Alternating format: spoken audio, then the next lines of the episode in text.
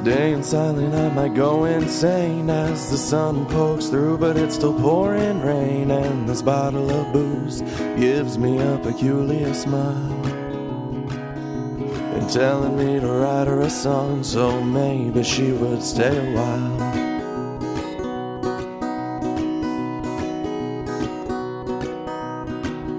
Christmas Eve and I'm dressed my best. I got a cannonball for a heart in my chest, and the clock keeps ticking, reminding me that there's still time.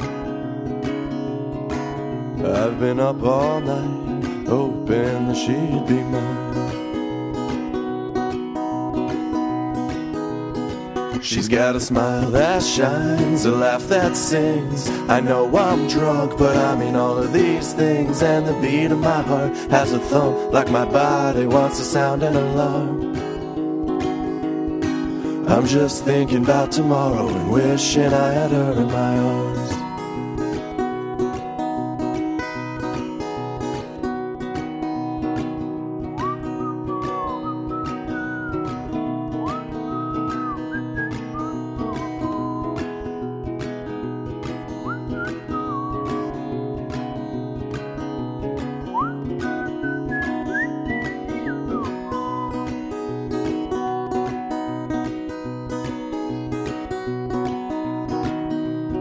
Swimming, I can feel the fatigue. I got this little inclination that she's out of my league, and I'm spilling my soul, confirming what she knew all along. And now I'm just sitting in the middle of what went right and what went wrong.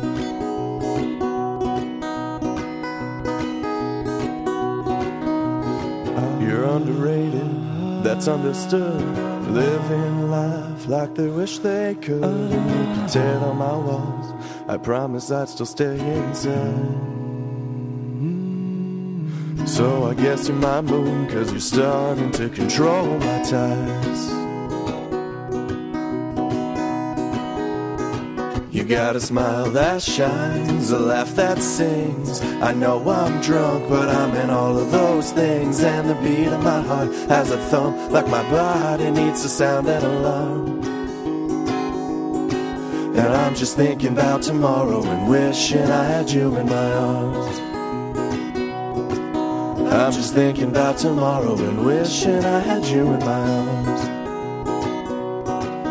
I'm just thinking about tomorrow, wishing I had you in my arms.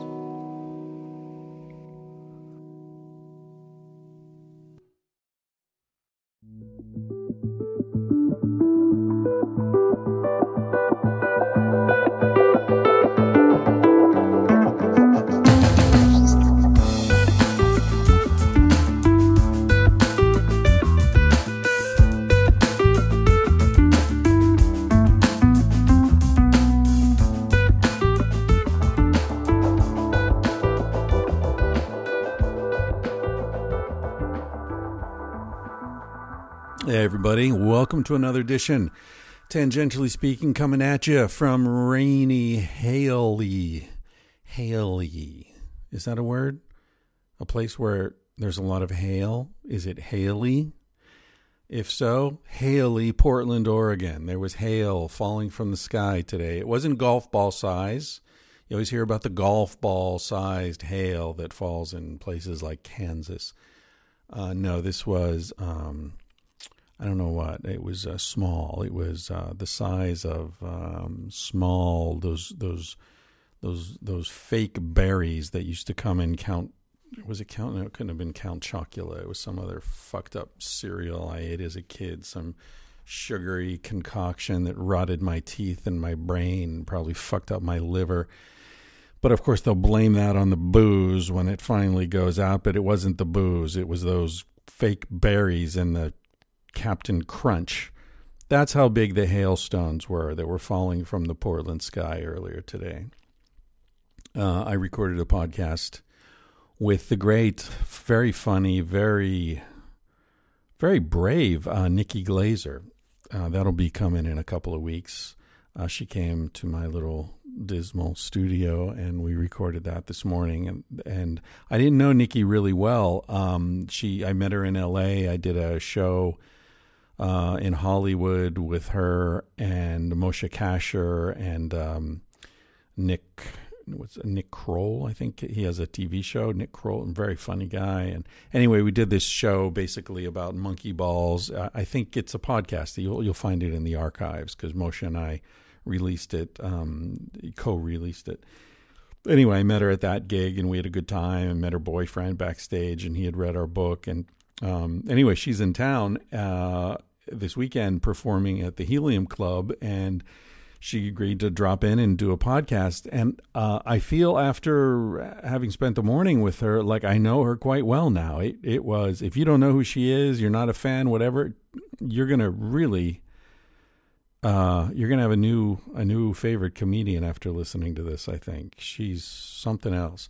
Anyway, enough about that. I'm feeling dis- discombobulated um, not to say um, disheveled as well. I probably look disheveled. I feel discombobulated.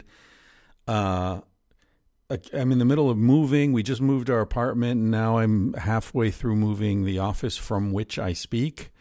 Uh, so things are spread out all over the place. I haven't been working on the book the way I should be, which always bums me out. And um, so, pardon me if I seem even more confused and uh, like I say, discombobulated than than normally. Have you ever noticed the class of words that only exist in the negative, like discombobulated? You never hear anyone say, you know, how you feeling today? Oh, pretty combobulated actually. Thanks for asking. Uh, yesterday I was discombobulated, but today I, I've recombobulated, and so I am perfectly combobulated today. As a matter of fact, uh, thanks, Bob. Um, you know, disheveled. The same thing. Hey, you're looking pretty shoveled today. Congratulations. You, you, uh, you know, that's a sharp outfit. Don't hear that. Disgusted. How come there's only disgusted? How come you're never gusted? You know, ooh, how, how's that food make you feel? I'm, I'm gusted. That's that's great. Yeah. Or the disgruntled employee. You know, nobody ever talks about the gruntled employees. I don't know. What's the fucking point?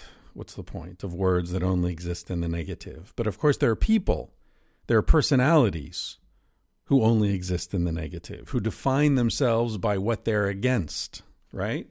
The anti gays, the anti immigrants, the anti Mexicans, the anti blacks, anti whites, anti Indians, anti Pakistanis, anti whatever the fuck they're against. They define themselves in terms of what they're against, what they're in opposition to. So they sort of exist in the same way that those words exist, only in the negative. Interesting. That's actually, now here's a weird connection. That sort of thinking is what led to the sensory deprivation tank. Uh, John Lilly, who uh, was a dolphin researcher, as some of you will know, uh, was working in the must have been the 50s on um, trying to communicate with dolphins. He was the the lead researcher in the world on that. He was a, a amazing genius. And um, when he realized that the U.S. military was using his research to train dolphins to do things like kill Vietnamese uh, who were you know trying to swim up and plant bombs or to plant or using the dolphins in fact to plant bombs themselves and you know suicide missions using dolphins. He quit and left his lab in the Bahamas and uh, ended up in Big Sur I think in California.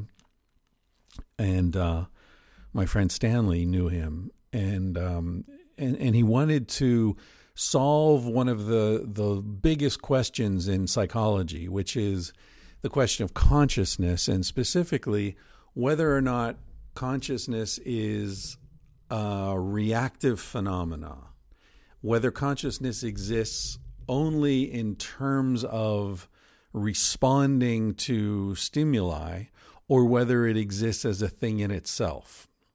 So you know, if you weren't like dealing with colors and sounds and sensations, temperatures and breeze against your hair, and you, is consciousness merely the attending to all this information that's coming in through your senses, or is it something that exists independent of all that information and, and response within you. So that's what led John Lilly to first get into this idea of developing tanks uh, with body temperature water. And then first they were with um, diving uh, helmets, and then later he got into you know adding the salt to make it buoyant, and eventually that's what led to the the sensory deprivation or the flotation tanks that we have today, you can spend, you know, 30 bucks and go down and float for 90 minutes. Well, this is the idea. This was the question that um, sparked the, the development of these things.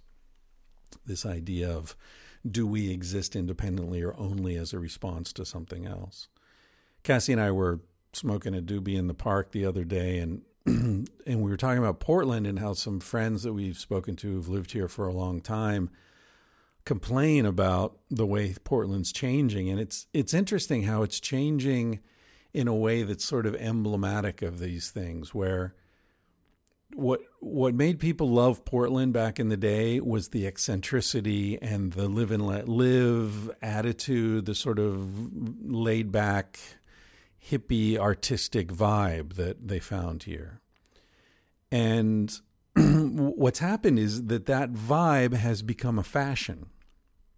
And now people come here who don't really have that vibe. And you've heard me whine about Nazi hippies before, but I think, you know, this shows how it happens, right? There's a certain thing that's happening, and then it becomes somewhat famous for that thing. And then people who want to be associated with that thing show up, but they're not organically that thing. In other words, um, so people come to Portland because they want to be associated with the bearded flannel shirt, tattooed, artistic, open minded kind of vibe that this place authentically developed. But those people who are choosing that identity from a magazine or from a story they heard from somebody or from a TV show those aren't open minded, authentic people. Those are run of the mill bullshit people because they're not, their, their search for identity doesn't include silence. It doesn't include introspection. It's, I want to be like that. I had a girlfriend once who told me she wanted to buy hippie clothes because she wanted to be a hippie. And that was sort of maybe that was the moment when I realized the relationship was not going anywhere because like that isn't how you become a hippie by looking like one, right? Think about surfers, right? Surfer culture. How in the 70s it was cool, it was laid back, it was accepting and open and cool, you know. And then it became and then you got surfer magazines and then you got surfer clothing and the surfer outfits and the surfer shorts and you got the surfer haircuts and the surfer shoes and then being surfer became one of these off the rack fucking identities that you can choose and buy and pay for and then walk around in the uniform. And then surfing culture became kind of bullshit. I mean, I'm sure there's still great, cool places, but the major, you know, Malibu, Hawaii, all these places, from what I hear from buddies of mine who are surfers, they've become kind of hard places because there's so many wannabes there.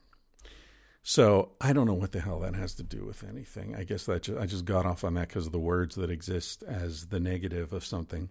In other news this week, I think we've crossed the Rubicon. We, as a culture, have jumped some kind of shark here because uh, this week a black dude got called a racist because he called a white dude a nigger.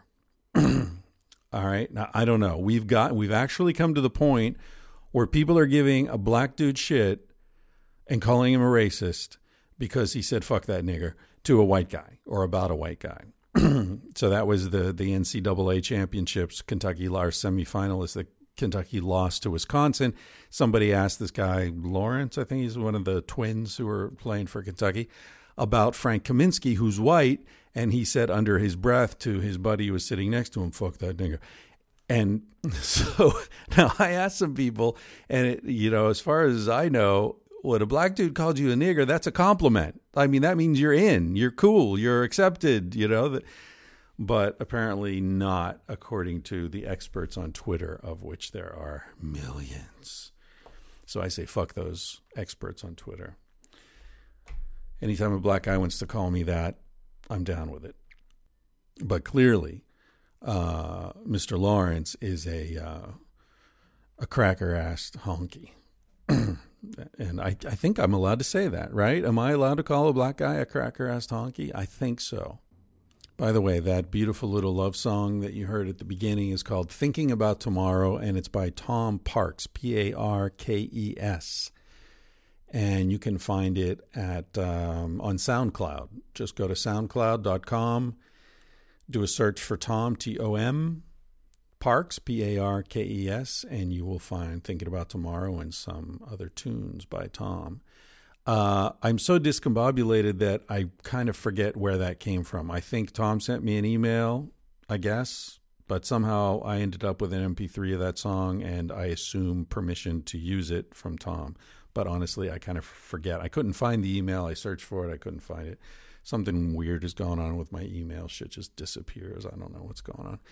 Anyway, uh, so that was Tom Parkes and Thinking About Tomorrow. Nice song. Nice, chilled out simple, lovely little love song. Quick update on the military thing. Uh, I asked people who were in the military, uh, who had been in the military, who had experience with that culture to get in touch. And at this point, probably about 20 people have been in touch. Um, all of them with interesting things to say, interesting perspectives. And I think this is an, an important enough and ignored enough part of American society that it's it's really worth getting into it with these guys. I first thought, oh, maybe I can like edit it all together and do like an an episode with a bunch of different people, but I think I'd just like to let each of these people tell their story and I'll just sort of pepper the episodes in amongst the other ones, maybe one a month or something like that. So, thank you for everybody who has been in touch and uh, we'll start rolling those out uh, within the next few weeks. Okay, so before I, I stop yammering, uh, let me just uh, thank various people. Carsie Blanton for Smoke Alarm at the end of the podcast. You all know and love that song. Check her out, carsieblanton.com. You can drop some change in her tip jar, which she much appreciates. If you want to drop change in my tip jar, which I much appreciate, you can go to fundwhatyoulove.com. I'm trying to I'm trying to get it up like around a thousand bucks a month. If I could get a thousand bucks a month from this podcast, I would feel like um, it's uh, it's paying its way. Uh, and it, it until we get to a thousand bucks a month, I feel like it's my poor jobless brother who takes up a lot of time and sleeps on my sofa. That's the status of the podcast now. I love him, but dude, you've been on my sofa for a couple years now. It's starting to get a little uh, irritating. So if you want me to love my brother, who I don't have, but that's what the podcast is, and you want him to be able to have his own place, you can uh, throw a couple bucks in the tip jar there at fundwhatyoulove.com. Also, if you've got your own thing going on, if you've got if you create art in some way or you run a nonprofit or you know whatever you're doing creative work that you think people might um, be able and willing to to support you can set up your own account at fund what you love um, the whole project is set up by danny who listens to the podcast and also does the um, i don't know what he does is it editing or remastering or something he takes the sound files and cleans them up so that they don't uh, mess up your ears when you listen to them and you can hear them in the car and all that. So Danny's been doing that as of just volunteering his time for quite a while. So uh, he set up the site. Check him out. You can also, if you have audio needs, you can go to emeraldcitypro.com and talk to Danny about helping you with your podcasting or musical or whatever audio needs you have. There's a Reddit community of people listen to this. Go to Reddit, R-E-D-D-I-T dot com and do a search for Tangentially Speaking altogether and you'll find that community. Pushing a thousand people, I think, at this point. So that's pretty uh, active. People talking about episodes and books and clarifying bullshit that I say and uh, you know things I forget. And so it's nice. It's uh, it's like having a team of fact checkers looking over my shoulder here. Um, and basinandrangeband.com that's the the intro smooth groovy music.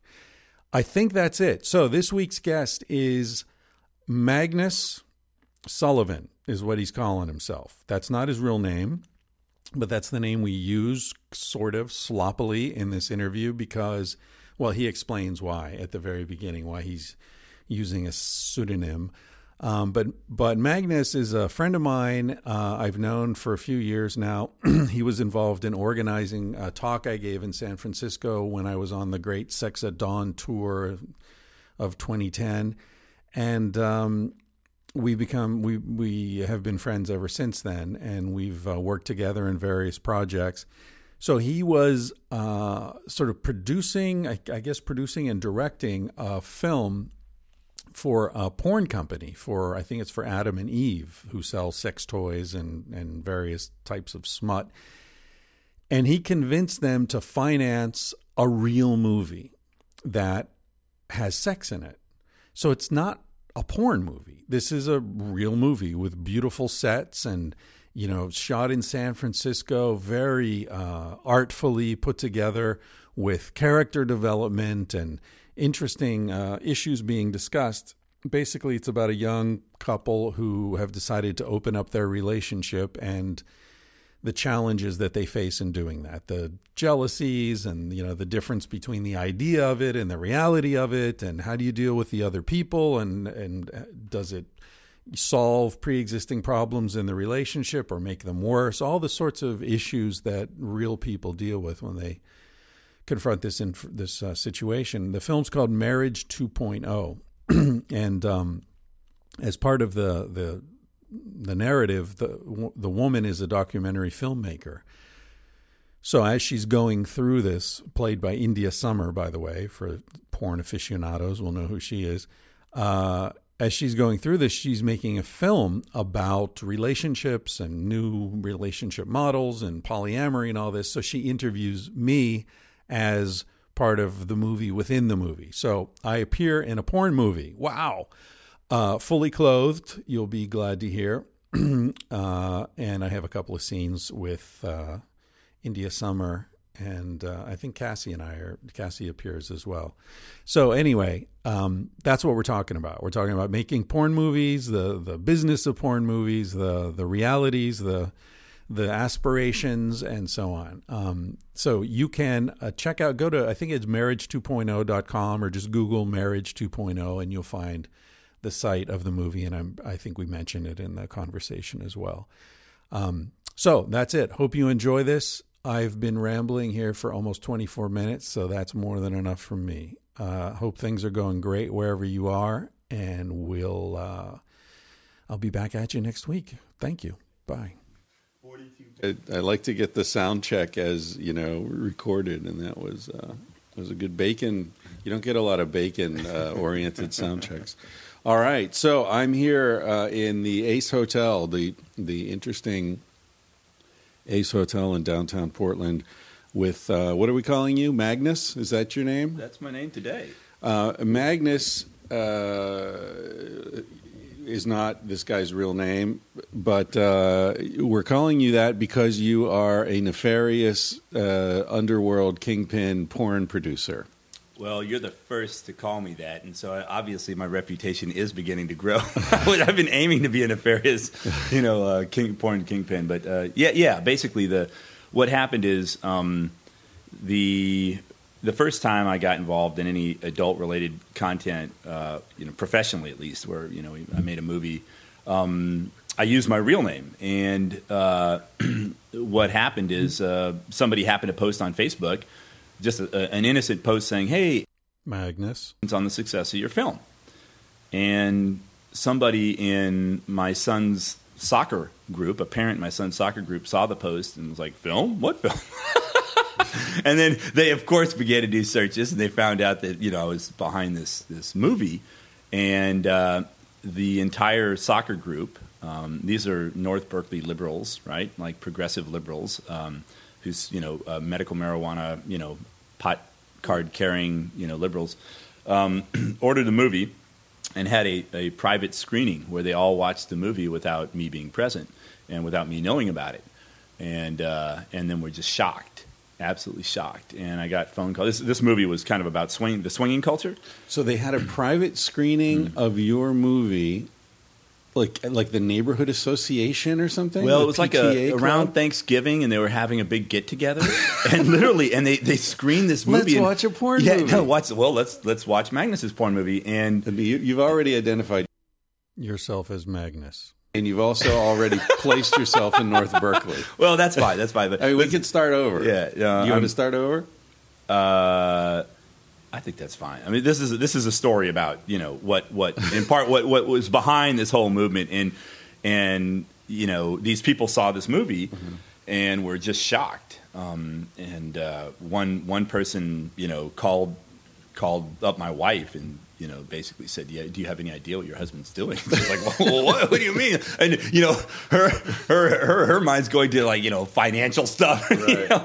Like you know, your husband's out there doing all this crazy stuff. She's like, "Oh yeah, I'm, I'm aware of that." And then then the then that person's husband called me up and said, "Are you trying to fuck my wife?" Oh, really? And and that's when I realized there's some questions that have no right answer. Yeah, like, like, no, who would want to fuck your wife? Um, and uh, of course I want to be. well, I wasn't trying. Yeah, would you like me to? Um, so yeah, that that that resulted in a pretty shocking example of how controversial sexual content is in our culture. Right? These Wow. are these are very in Berkeley. educated, very liberal, um, uh, you know, generally open-minded people. Yeah. But when when you inject sex and non-monogamy into the equation, they freak out because it really shatters you know uh, all of their you know these are these are people that you know as, as, as wonderful as they are. They're, it's a wonderful group of people. Many of them are struggling with the same issues that that most you know um, half of the people in marriages at least are struggling with. It's like how do I how do I make this work over 20 30 40 years? Right? Yeah. these are these are difficult things to do. And, and particularly when part of making that work is denying uh, the role that um, sexual adventure plays in our lives or should play in our lives, right? And so they've got this massive chasm that develops in their life over 20 years. Yeah. And they just figured out a way of walking around it and not talking about it. Yeah. And then all of a sudden, this film kind of shoves it right in front of them. And they see that, you know, my wife and I have a very dynamic life, and, and it's threatening. It's like, hey, they're happy, they're functional, their kids are happy, you know, they're vibrant. Um, and it's a it's a tremendous threat to their whole paradigm, and that's what happened. And so for a couple of years, uh, it was it was interesting for us too because we had to make the decision. Well, what do you do with that, right? Yeah. Um, you know, how do you respond to that? And particularly, my wife was really freaked out because she was worried about her her career. Right, she has a holds a, a, a kind of public position, and, and she was very worried about what it would do to our kids.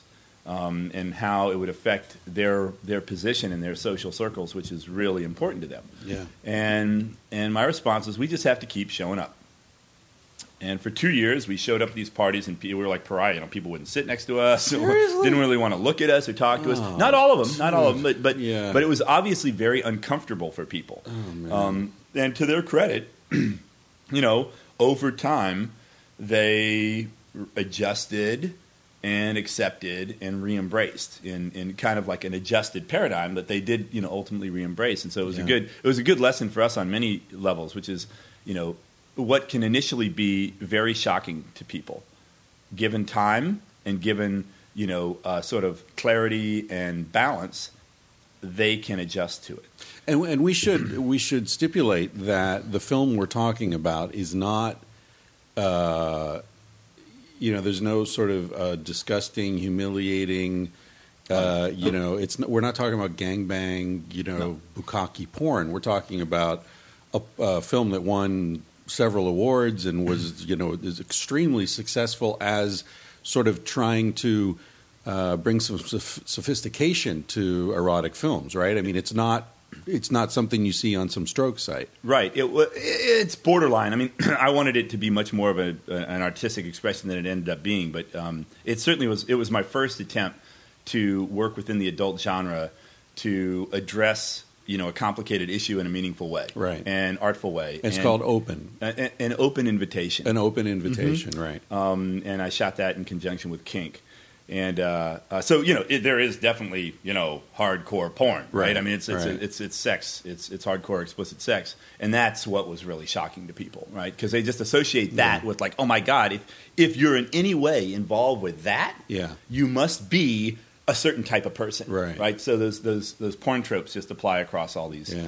Um, so yeah, It's it's it's amazing the hypocrisy around that, and I, I you know obviously Cacilda and I have dealt with that same sort of energy, you know, over the past five six years, where you you know you're at a dinner party and uh, it comes out like you know what my doctorate was about or the book or whatever, and you can just see like a line develops Yeah. between the people who are fascinated by it and want to know more, and the people who get real judgmental and distant and uncomfortable and and I think you're right. I, th- I think that, f- especially for sort of older married people, there's so much pain around their own sexual relationship and sense of failure and shame that, you know, even if it was good at the beginning, it's not anymore, and nobody knows what to do about it, and so we're just not going to talk about it.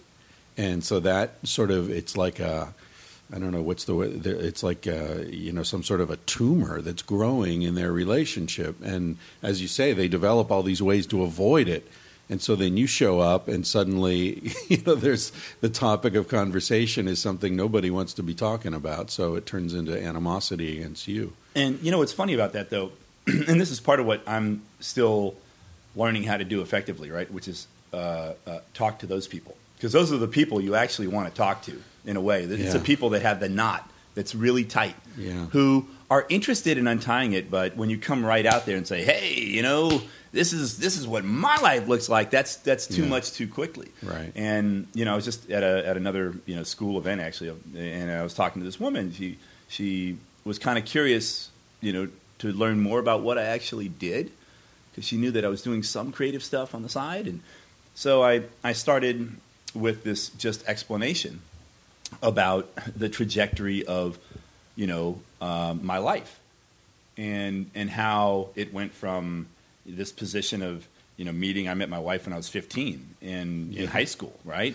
And Yeah. uh, and we were best friends for you know 6 years and then we started dating and and then the dating you know turned into a long term you know live live in relationship. And then then we talked about marriage and it was really strange for us because we had such this, this foundation it was like well that's going to ruin everything. I mean that was actually my feeling which is like that that will ossify you know the relationship. And what keeps this thing so vibrant is this a little bit of you know the need to wake up every day and and have a relationship instead of just assume you know a pathway to death together right? And and uh, so I was really freaked out about that. And then we did it and and it was awkward right? You know it's, it's it is a strange thing. And and and you know talking about somebody you know all of a sudden it's your wife or your husband. Yeah. and, you know there's like the, the Using words those words those words that's like a weird thing, they put yeah. an idea in your head and a feeling inside of you. And then and then people have expectations that shift too when you when your relationship goes there you know You know, it was easier for me because Cassie and I got married in Spain, and um,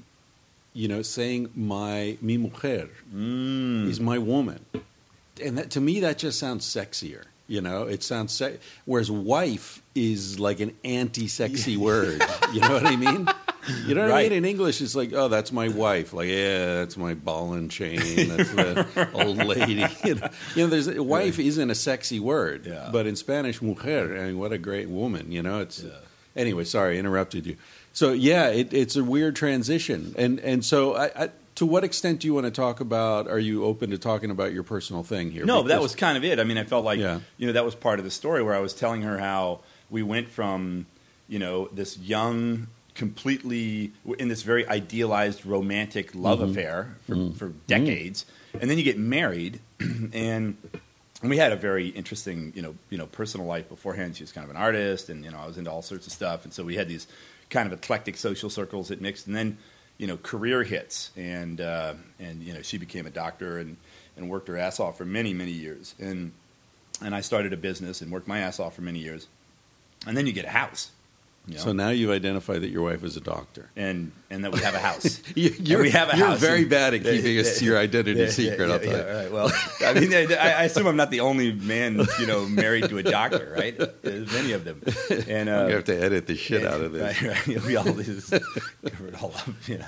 And uh, uh, yeah, and Yeah, then so and then you get the house, you get the and the- job, and then you have kids, and then you know, that's basically a form of torture. You know, we realize, like, you know, people say, "Oh, that's a wonderful, wonderful." it's, you know, I mean, for two years you're in this deep, dark pit, being, you know, woken up every few hours, and you know, uh, you know, uh, the, the woman is breastfeeding, and you know, often the nipples are torn up, and you know, Oh. it's, it's it's a brutal process, and people don't really acknowledge that, and and you're, you know, and then it's it's it's the most interesting thing because you go from being this, you know, monogamous couple, you know, into essentially a, a, situation that's very similar to you know a, a, a true non-hierarchical poly situation, right? Where there's another person that enters into the family structure uh, to whom you feel equally, if not more, obligated. That's overnight. Overnight. No, I, I often draw Never this parallel. No, no, because Yeah. and it and it creates a lot of jealousy and stress and tension. You know, and a lot of time you hear about the guys going like, "Ah, Jesus Christ, man! You know, our sex life disappeared. He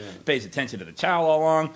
And then and then the whole thing over like chores and tasks and you know taking care of the basics of living. You know, and everybody feels like they're working their ass off, and everybody feels like they're doing a little more work than the other person. You know, and and it, you can just turn into a a bicker fest, you know, and, and you're tired, you're sleep deprived, you're stressed out, your relationship is completely changed, you know, you're sharing love, you're sharing responsibilities. Um, you know, like little things, like I remember my wife was used to me waking up every morning and making breakfast and bringing coffee in bed. And all of a sudden, it was like, well, the kid's like, you know, crying. He's got, you know, a poopy diaper. And so that's what I'd take care of instead of breakfast. And these little things, I was like, oh my God, our relationship's changed. You don't bring me breakfast anymore, right? You know? And like, Yeah. little, but I mean, little things like that. And, you know, or, or from me, you know, like little, just little ways that she would pay attention to me that she no longer had the bandwidth for. It just Yeah. shifted, you know? And, and so you get into this role and you can see how, how people after 10, 15 years, you know, and these are people without the foundation that we had, which is, you know, one of uh, just, you know, really kind of, you know, very direct communication about issues when they'd come up. I mean, that's Mm-hmm. one thing I think our relationship has is it's always like, whether it's me or her, we're always acknowledging that something is, that there's a knot forming, you know, somewhere. And then we talk about it. And, and, and, uh, uh, and you know, so we, we have that, but if you don't have that, it's very easy to see how people go on 10 years and, you know, and the kids leave or the kids kind of finally grow up with where they're self-sufficient and they look at each other and say, I, I, I don't know, I don't know who you are. Yeah. Right? I'm like, we're, we're so, we're so emotionally disconnected now. Um, I, uh, I don't even know where to begin the conversation. And there's such a lack of practice in having that conversation, and there's so much defensiveness built up in the relationship. Um, you know, there's just this reservoir of, of resentment, oftentimes that, that's there that it can't even start the conversation. And you know, luckily that wasn't the case with us, and we just sort of sat down and, and started talking. Like, wait, whoa, whoa, what happened? You know, like we just woke up one day, and like, what, what the hell happened? And and we talked and you know and it was funny to like go through the process of, of the things that we were thinking about. We was like, you know what, you know what, it's the summer home. We've got to get a summer home. Oh, buy That's, something. that's That'll what- solve that's your problem. what's missing. Yeah. All of our friends who seem happy have summer homes. So let's get we you know. And then I was like, oh, that's not it. That's not it. Um, and then we started talking some more. And, and what what it came down to, interestingly enough, was just this this one word, and it was adventure. And it was like we lost a sense of adventure, and and and and that's really tied to you know the the the day to day grind of modern urban living, right? Um, uh, the dual income modern urban life, and it's just hard. And uh, and you know what's going to happen tomorrow. You know what's going to happen next week, and part of it's the the routine that you know kids can often bring into it. You know what's going to happen next month, and and this is where I say you know it felt like we were on a you know riding down a desert road, you know heading towards you know two tombstones in the distance, and, and you're passing this very enticing landscape, and you just can't get out of the car. And, and it is funny because, uh, you know, I, I completely hear what you're saying, but, but it's ironic because I can't think of any adventure more intimidating to me than having kids. You know, but it does take that palpable f- sense of adventure out of your life because you have to be so stable and you know worried about safety and consistency and so it's a weird thing. It's a huge adventure, but you know, it's kind of like these guys who like go to the moon, astronauts. They have to be unemotional. I often think, what a tragedy it is. Why don't we send fucking poets to the moon, right? We pick these guys who are trained forever to show no emotion and feel no emotion, and we send them to the most mind blowing experience you could possibly have. What the fuck? That is such a bad plan, you know? Send a musician or something up there, not a fucking scientist test pilot. Fuck that guy. What's he going to tell us about the experience? Yeah, it was, uh, it was quite uh, fascinating to uh, see the Earth from a great distance. Uh, gave me a, a renewed sense of perspective. Anyway, so so what the hell are we talking about?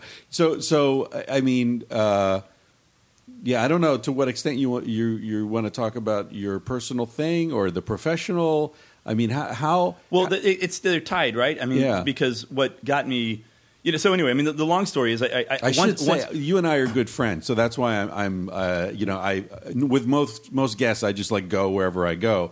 But since you and I know each other so well, I don't want to veer into things that are you know more personal than you want to discuss. No, I think they're, they're they're very tied, and and I think that's part of what you know I've been trying to do with the movies, and and it's it's I I just was kind of laying out that landscape a little bit to say that you know I've found that when I approach people who would otherwise be shocked, and I describe the trajectory, the arc Right. of of how we got from one place to another, Right. right, and and how we ended up in a uh, you know a an ethically non-monogamous situation because we definitely didn't want to cheat, and Okay. neither of us ever did. That's right? what I didn't know if you wanted to talk. That's right, and, and, Okay. and and part of it was just like this word adventure came up, and we're Right. like, you know what, we just we just we just got caught up in a rut, and it's so easy to do, right? Sure. We just got caught in a rut, and so we made an active, you know, a decision.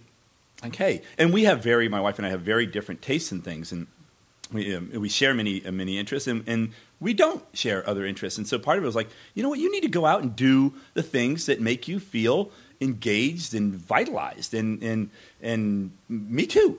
And so we started to do that, you know, and, and and the funny thing was, it's like all of a sudden, it's like, well, you know, I mean, you're sitting down and, and you're having, you know, really passionate conversations with people about stuff, and you're all of a sudden, you know, kind of like attracted to that person. And and that so that question kind of evolved. Like, well, well what do you do with that? Yeah. You know, what, what, what's that about? Because I mean, actually, part of this whole like adventure is kind of also sexual too, with us and with our you know our others and ourselves. So that led to another big long conversation and and and a, a series of, of, of you know kind of comical uh, uh, you know misstarts that you know are, are amazing that we actually survived them. Uh, uh, I'll tell you one one day the, the, the swingers party with the Russian midget who came out dancing in front of my wife. we were kind of like, yeah, I don't know, you know, it's- maybe there's a reason there's like fantasy and reality, and there's a, there tends to be a gap between the A two. Russian yeah, yeah, yeah. It was, it was, it was classic. Yeah, she came out. It was it was literally it was literally like my wife almost said, all that's missing is like the Russian midget, and he pops out of a cake. He's like, ah, you know, da da da da. Wow. Um, and uh, uh, yeah, it was- that was almost the end of everything. And but but that you know what was fascinating is like that started a whole process of just connecting to people, right? That's what it really was about. Is all of a sudden because it gets hard as you get older, and you know there's just something that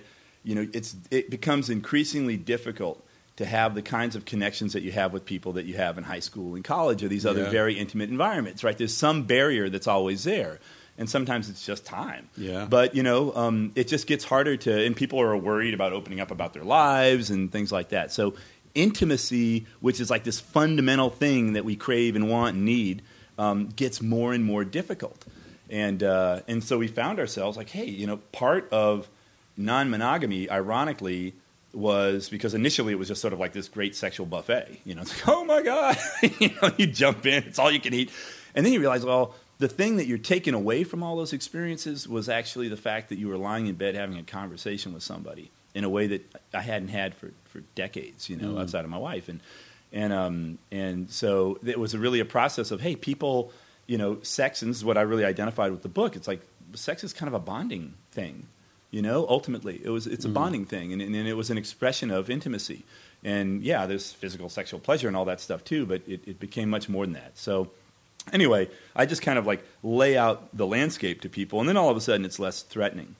And that's part of what I was trying to do when I when I when I got into uh, you know adult filmmaking was say, hey, you know, one, you know, porn is so broken on so many different levels, and it it ironically has this it's one barrier, you know, to entry against mainstream movies, which is the ability to show explicit hardcore sex, is so misused and and you know flagrantly tossed out uh, to to the public that there's a real opportunity to use that to create narratives that engaged and charged audiences in ways that only an adult movie can do that mainstream can never touch. Right? So, how close can we get to the, the border of where, where mainstream is actually approaching with, with a lot of its, its uh, television programming um, right now? But, but use sex and show sex in a way that develops the narrative, uh, uh, uh enhances the characters, um, uh, creates greater engagement and identification, um, and charges the viewer emotionally in a way that, that mainstream simply can't do. Um, and, uh, and, and do that in a way where people who are watching the movie identify with the, the life arc of the character. So all of a sudden, you're, you're, you're not just thrown into a dungeon with somebody having their ass whipped, you know, uh, uh, you know glowing red. You, you identify with, with, with the story and the character that led them into that situation. So when you're watching it, uh, you're, you're, experiencing it. You're, you're, experiencing a level of kind of empathy with the character, yeah. and, and and that's that's something you don't see in a lot of most porn, where it's just like, hey, at a bar, hey, you know, my babysitter, hey, oh, my wife's daughter, right? I mean, that's the stuff that you're seeing going on in porn. It's like these are not these are not healthy, realistic things. That's another point too. Is I, I try to start from you know things are start from a healthy space. I don't use a dysfunctional relationship as a catalyst into some sexual adventure. It always mm. starts from a healthy, intentional space, and it gets better, right? Because mm. that's my whole point. Is like there's nothing wrong with a monogamous marriage that's that's got a great, healthy family and kids that are thriving and been going for 25, 30 years, right? But that's not to say it couldn't be better, right? Or that there are other options they could explore. So um, that, that that's that's part of what.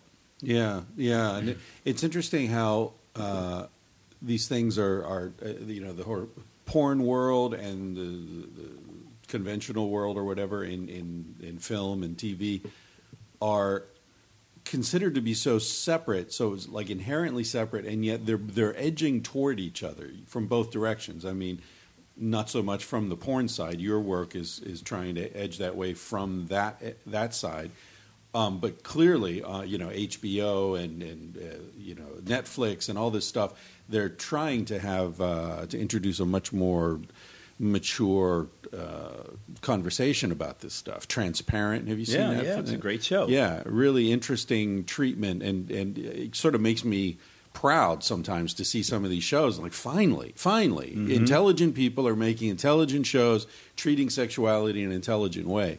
I mean, it's amazing it's taken this long, but uh, it does seem like like they're. Do you think they'll ever merge? Do you think that at 50 years from now, people will look back and say, you know, silly how they those two things were considered separate for so long? Well, the, you know, the distinctions are kind of interesting. You've got like hard cock.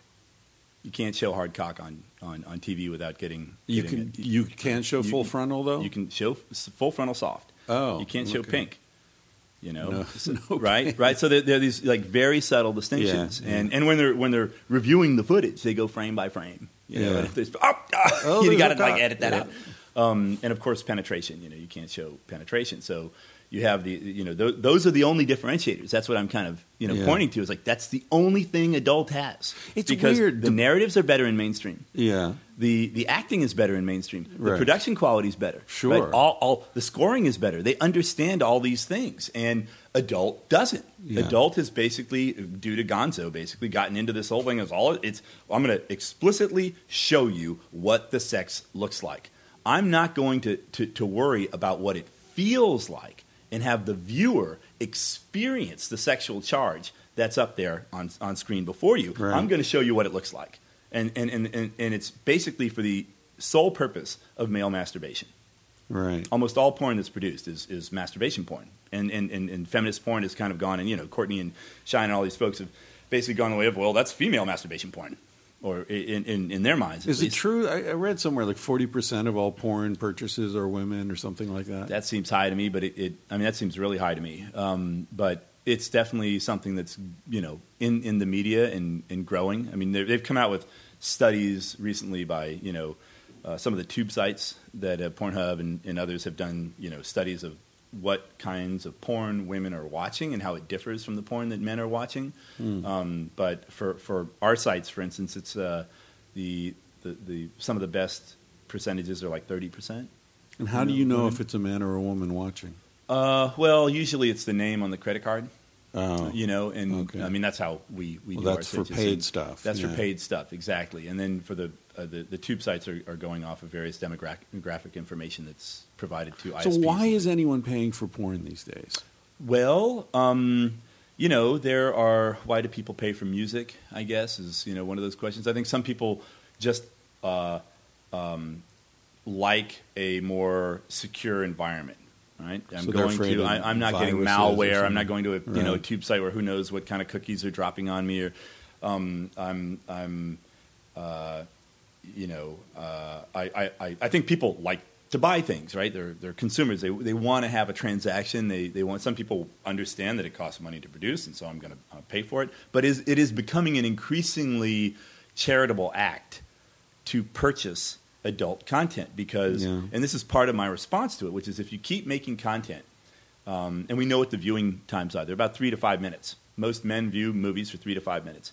And so all the movies are made with a very specific demographic in mind and a, and a very specific sexual narrative in mind. You know, it, you watch them, it's like almost all the pants come down. There's maybe a little hand job, you know, a little blow job. He goes down on her a little bit, and there's feeling up, and then then it moves right into penetration, and it's like 15 minutes of penetration and of various kinds um, and it's all designed just to get you off.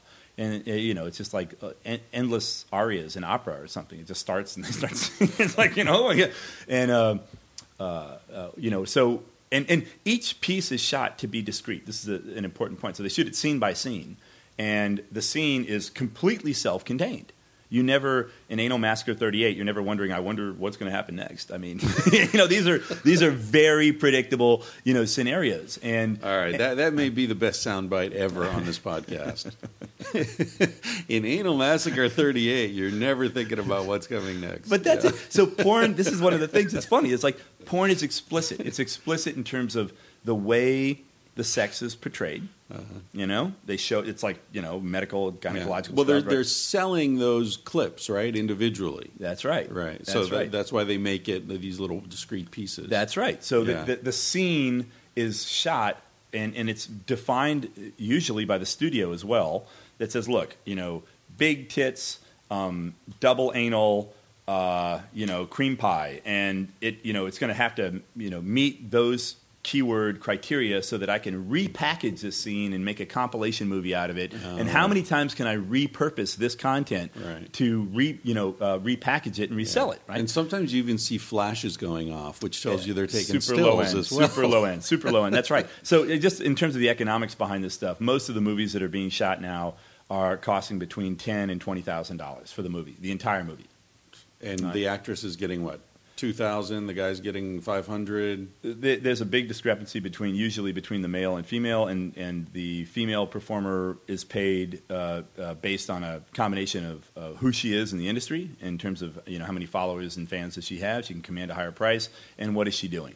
Um, And you know, it's anal is up you know up there at the top of the price list, and ironically, blowjobs are down at the bottom, and blowjobs are one of the most violent acts actually in porn, but it's the cheapest act. But that's well with all it- this gagging Yeah, shit exactly. i mean what the fuck? I, I don't get that. That's one of those you know it's like saggy pants it's one of those things that just makes me feel like a grumpy old man. Like like i see that and i'm just like what the fuck are people doing these days? Yeah. you know like what what is a turn on at seeing a woman like almost puking on your dick? I, I just don't see it I, I don't know I, I don't. I don't identify with that either. So that's what's funny. And, and you know, I look at a lot of the porn that's coming out, and my thought is either I'm an anomaly, and the idea of this kind of, you know, sex um, is attractive to everybody else but me, or there's a big market of people that that aren't being served by the kind of content that's coming out of the adult industry. Well, who- is is the appetite for porn changing? Are are millennials looking for different stuff in porn than?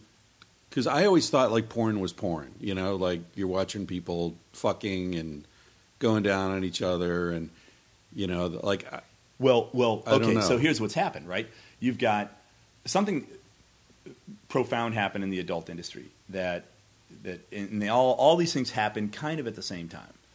Where the adult industry was living off of like tremendous margins about 20 years ago. Mm-hmm. Uh, a, a VHS that would cost, you know, a dollar to make Yeah. was selling for you know 39 $49. And in the gay market, 60 bucks. The, the, the, the margins were huge. Right. And the distribution channels were very controlled. You had to go into a store. You know, in the in the early days, you had to, you know, there, of, of the uh, the internet, you could log onto a site and buy it. Um, but the tube sites weren't around yet, uh, and uh, uh, they were just awash in money. And it was an unfortunate case where Gonzo had hit, so they were awash in money. There was no production cost because they're like, why make a hundred and twenty thousand dollar movie when I can make a ten or fifteen thousand dollar movie with one person holding a camera shooting themselves having sex with somebody, um, and and make the same money, right? Yeah. Uh, so there was no incentive to to to to make quality movies, Right. and and then because the channels were controlled and the markets were there and the demand was high, and then you had you know piracy with tubes. The, the digital distribution came out, and all of a sudden, it's like, hey, it's all it's all out there, and the tubes were giving it away, and they were really easy to use. And Google was there. You could just search, and bam, there's free porn everywhere. And uh, then you had social media come along. It's like, and you had chat, video chat come along. So the market got hammered with piracy, fragmentation of attention, and um, and uh, uh, uh, you know a, a, a collapse in distribution channels. All all happened at the same time. Um, and so there's been a downward spiral to, towards you know well I can only afford to make a twenty thousand dollar movie because that's you know that's the only return on investment I can get, and um, and yet at the same time it's kind of like that product's free, right? So there's a huge appetite. You look at you know uh, Pornhub and these these sites the, the top adult sites have more traffic than the top mainstream sites combined, and so you can look at the content up there and go there's obviously a huge demand for the five to ten minute masturbation clip, right? Right. So my take is that's fine, but that's not where the, the industry can go. So where can the industry go now to, to do something meaningful that makes money? Well, you have to create content that doesn't uh, uh, uh, satisfy your user, user in, in viewer in five minutes. They've got to see something and wonder what's going to happen next. It's a basic storytelling, you know, technique of I, I, you engage the user and you, you, you, you engage them in a in a story and and you elevate them into a world of fantasy that they need now to see played out. That doesn't happen in porn at all. So that, that's, that's my response to piracy, which is that you can't watch our movie in five to 10 minutes and be done with it. If you watch five to 10 minutes, you're going to wonder what's going to happen next. I need, I'm now connected to these people. I'm connected to their story. I'm engaged on in uh, uh, my entire body, my brain, my heart, my loins. Everything is engaged in this viewing experience. I need to see it, uh, it, it, it, it come to an end. And I think that's the only place that adult can go in a meaningful way is is the space that mainstream is starting to occupy. And that, that's kind of what I've been saying to the industry. Is like if we don't get there, uh, we're going to lose the entire space. Because back to your earlier question, at some point we're going to see hard cock in mainstream. It's getting there. You know, years ago it was like, oh, no, no nudity at all. Right. Well, now there's nudity and there's soft frontal, right? Right. And I think ten years from now, yeah, you can have hard cock, and at some point, you know, after midnight on mainstream, you'll see penetration. And But but given what you said earlier about the, the higher production values and, and you know sophistication of, of mainstream, if they get there, even if you're already there coming in from the porn side, you know they're going to blow you out of the water because you know you're coming in. Let's say ideally with a two hundred thousand dollar budget, yeah, they're going to walk in with a you know twenty million dollar budget, and there's no way you can compete with that. So even if you got there and occupied the space, you really you know you'd lose it the minute the laws changed or the culture changed to allow them access, wouldn't you? Well, it depends. I mean, I think what happens there there are there are like openings. There are always brief openings, and and then the big gorillas come in and, and occupy that space. But during those openings, there are opportunities, and and I think we, there's an opportunity right now for creative people who are working in adult to um, carve out space, and so that's one piece. I do think there's space to carve out. There will, there will definitely be, and I think I think the competition. I, I don't view our competition is being from the adult industry because the, the adult industry is so broken, and we can talk about that on some level. I view it as like the James Francos out there, Right. You know, who are kind of Yeah. like pushing the boundaries, Yeah, and yeah. that's where it's going to come from. It's going to be like interesting. There's all, be- there's a growing Yeah. co- what's the word coterie of of uh, mainstream actors who are saying, "Hey, let's Let's do it. Let's play James Spader with the secretary." exactly. That was real Maggie exactly, Gyllenhaal. exactly. Yeah, It- there's some interesting. It's going to happen out there, right? Sometime in, in, in you know, I mean, Franco was in Cherry, which was a, a, an abysmal, you know, uh, film, but um, it, it showed that he was willing to put his Hollywood brand right. on the line, you know, in a movie that has hardcore sex. Well, even Brokeback Mountain, you know, which obviously wasn't. uh, I mean, it certainly wasn't a porn movie, but I, I found that to be sexually explicit in a way that made me admire those actors because Well- I felt like they took a huge risk with their careers. Yeah, exactly. Yeah, very- and, and psychologically charged. I mean, that's. Yeah. I mean, why why were you feeling that? I mean, those were you know the tense scenes are like, whoa, these are eh, really intense Yeah. moments, and it goes to show that you don't in, in intense. They were intense. Intense. Intensity, yeah, that's right. Did it? And and they're, they're you know in part because um, you know less is often more, and that's that's part of what we we're trying to do in our movies is show that you know you, you don't need to dump a bunch of you know vanilla ice cream on the plate when you sit down for dinner. Um, that's not what I want. I want I want a I want an appetizer and amuse bouche. You know, I want a main course, and I want to work my way into a dessert. And I, I view penetration as, as something that needs to be shocking and amazing when it happens because it is. When these performers go on screen, I mean, we talk about, oh my God, what a risk this person took by being in a tent and you know faking you know being a gay guy. Well, we've got performers out there who are having sex in front of a camera for all of us to see. That's amazing, actually. Not that James Franco is in a movie with hardcore sex. Mm. It's that India Summer has sex in front of a camera for you and me and everybody else to see. Mm. And she does it with, with all sorts of different types of people. Right. She's she's out there. And and she can perform. And this is what I was I was I recognized during the first movie is wow, there are adult performers out there who are doing this with really clear intention. They have a reason for being in the adult industry, and they can act. And they're not being given the opportunity to do it. And I was like, well, what if we gave them the opportunity? What if we really put the time and effort into crafting a story, spending time on, on directing, um, spending time on wardrobe and makeup that makes them look like real people instead of porn stars all the time, and, and, and scored it um, and, and set it in beautiful locations and made it feel like an epic narrative? What would they look like then? You so, know? so now Because- we're talking about uh, your second film that Yeah. I'm in yeah, exactly. That you're in and, with and- my and- clothes on, and uh, ladies and gentlemen. Yeah, we, we couldn't afford the budget. Just- the- Chris is at the top of the price the charts nude for male scene got cut. I don't know why. they tell me I was great in it. Man, I had my abs were so tight. is that what they were? Those are your abs. Yeah. That one big ab. it's amazing. Well, people said, you know, six pack. I kept drinking six packs. I, I don't know what happened. Yeah.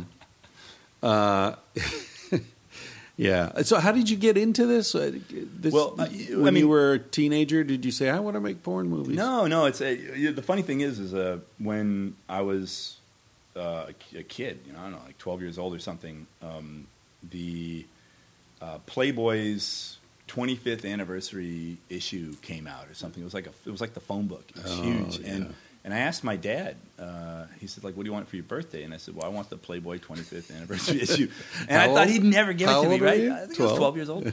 And um, and I thought I thought he'd never give it to me. And then I was like, he comes home from work, and I'm lying in bed, flings this massive magazine onto my bed. And. It's like, oh my god, that's incredible! right? And uh, and I, you know, I, I leafed through it, and then word got out that I had this magazine, right? And so these guys literally show up, and I hear this this knocking on my window. And I open it up, and there are like three of my friends there, you know, looking like you know unfed puppies. You know, go like, "I want to, uh, I hear you've got the toy."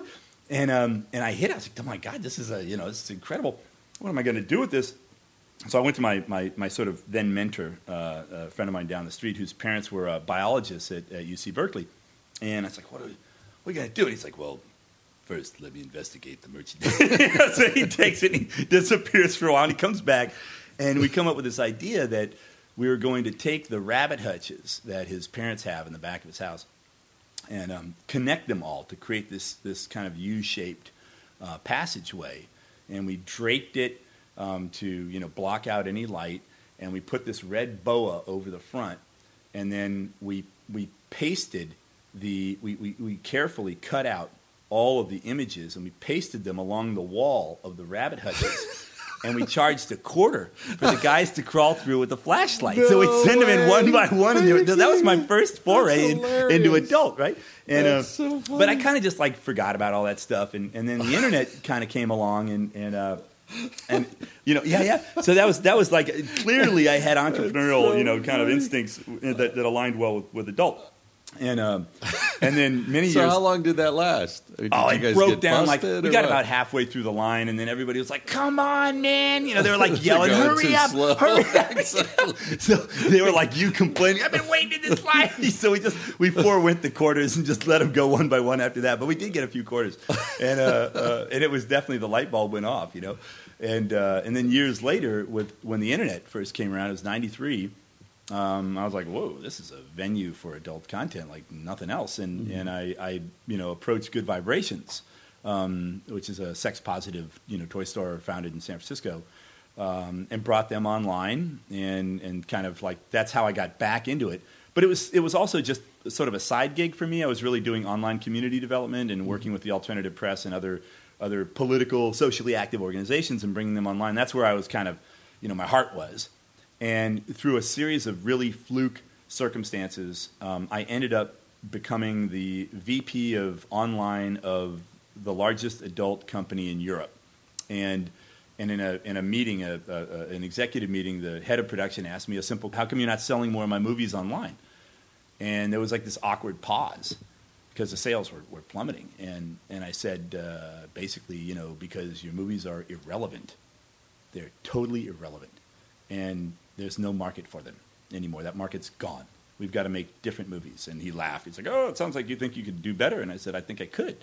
And um, and so I wrote a script, and they were like, "Oh, you know, uh, that's kind of interesting." And then they said they gave me the green light to produce the movie, and it became the best-selling movie that they've made in the past eight years since Gladiator was their last one, and it just blew everything else off the charts. So clearly, they're like, "Okay, he's on to something," and and that's when it started. That's when I realized, wow, there's a real opportunity out here.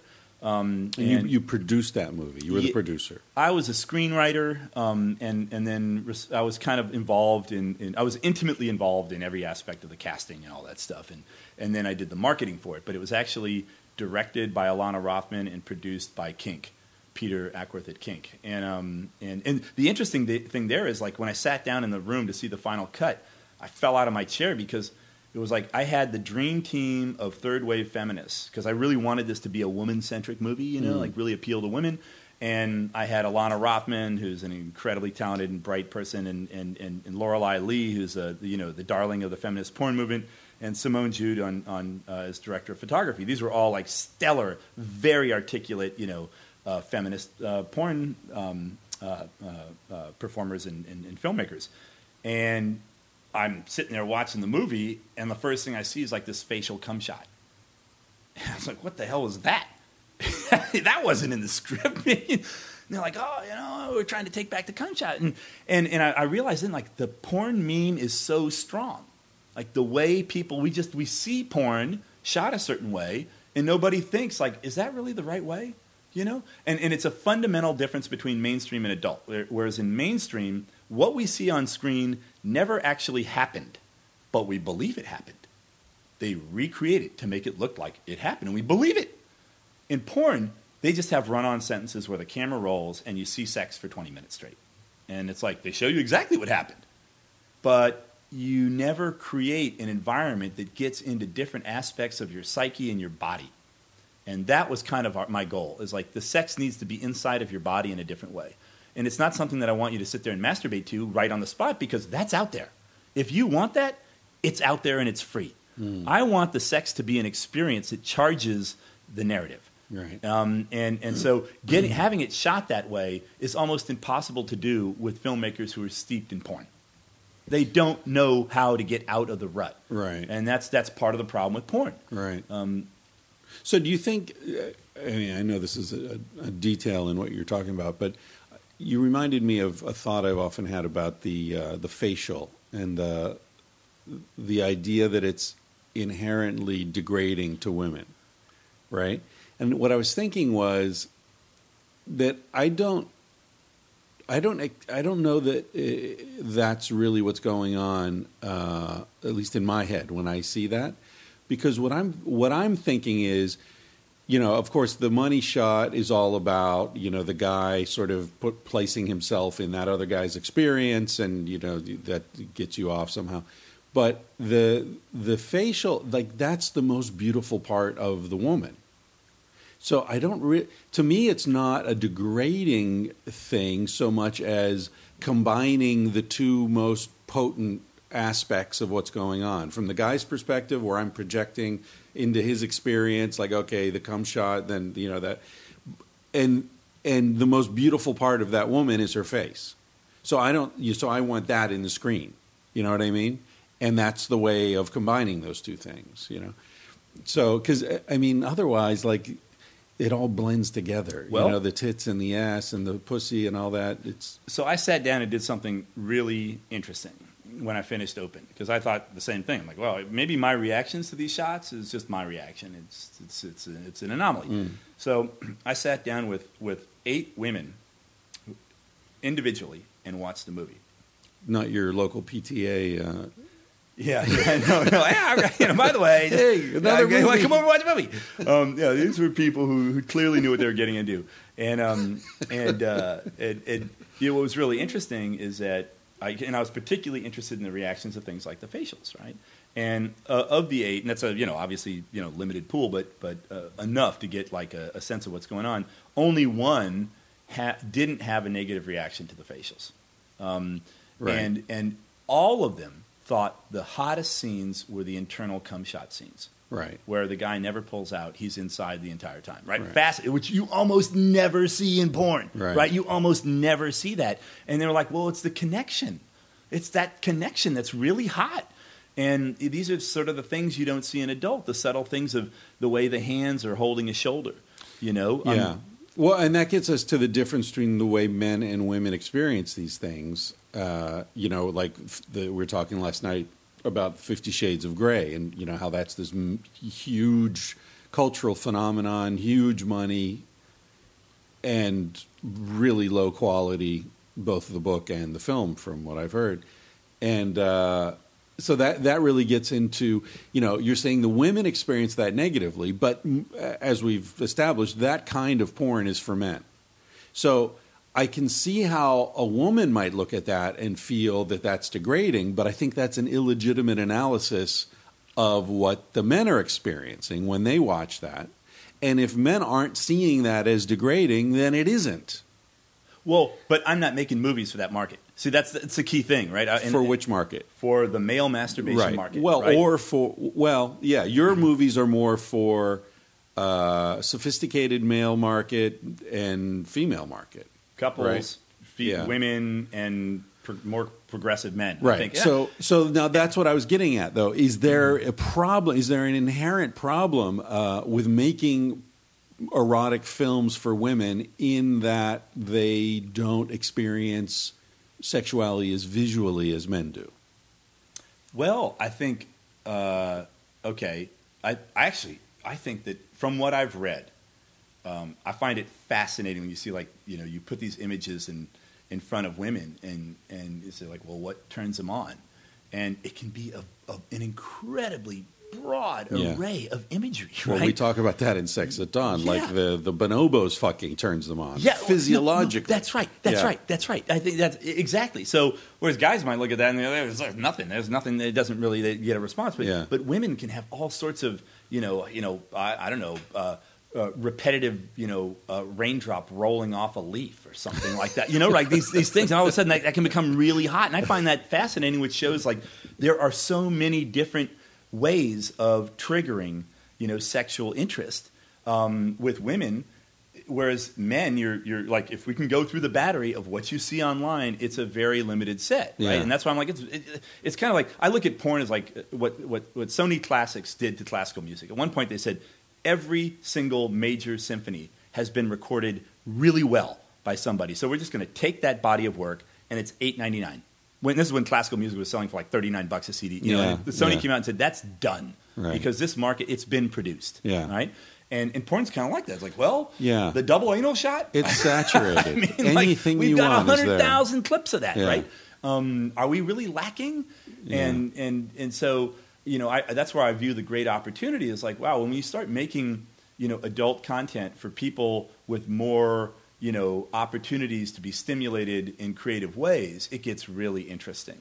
Whether it's a combination of the story, whether it's just visually, I mean, a lot of fascinating stuff's happening in the short, you know, short kind of clip porn area, but that's very different from a, a, a narrative. What do you mean short? Oh, like the, the you know even Dan Savage's Hump Festival. I mean, Oh, he's yeah. got some great content. there. Yeah. it's really interesting, really creative stuff. It'll never sell. The problem is like, where's the market for that? Like, how do you get that market in front of people that are going to buy it? It's interesting though the the hump thing because that sells out in every city they do it in, right? I mean, I, I went to the one here in Portland. Cassie and I went last uh, couple months ago when they when Dan was here. It sells out everywhere really quickly. So there's a lot of interest in that.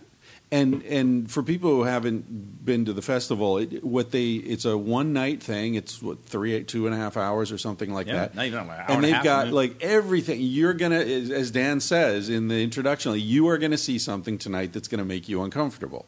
There are maybe ten or fifteen different short films. There, are, you know, transgender. There's uh, gay sex. There's Incest. Incest. There's like, a, you know, piercing, and you know, uh, one conducts Beethoven's Fifth Symphony with his cock.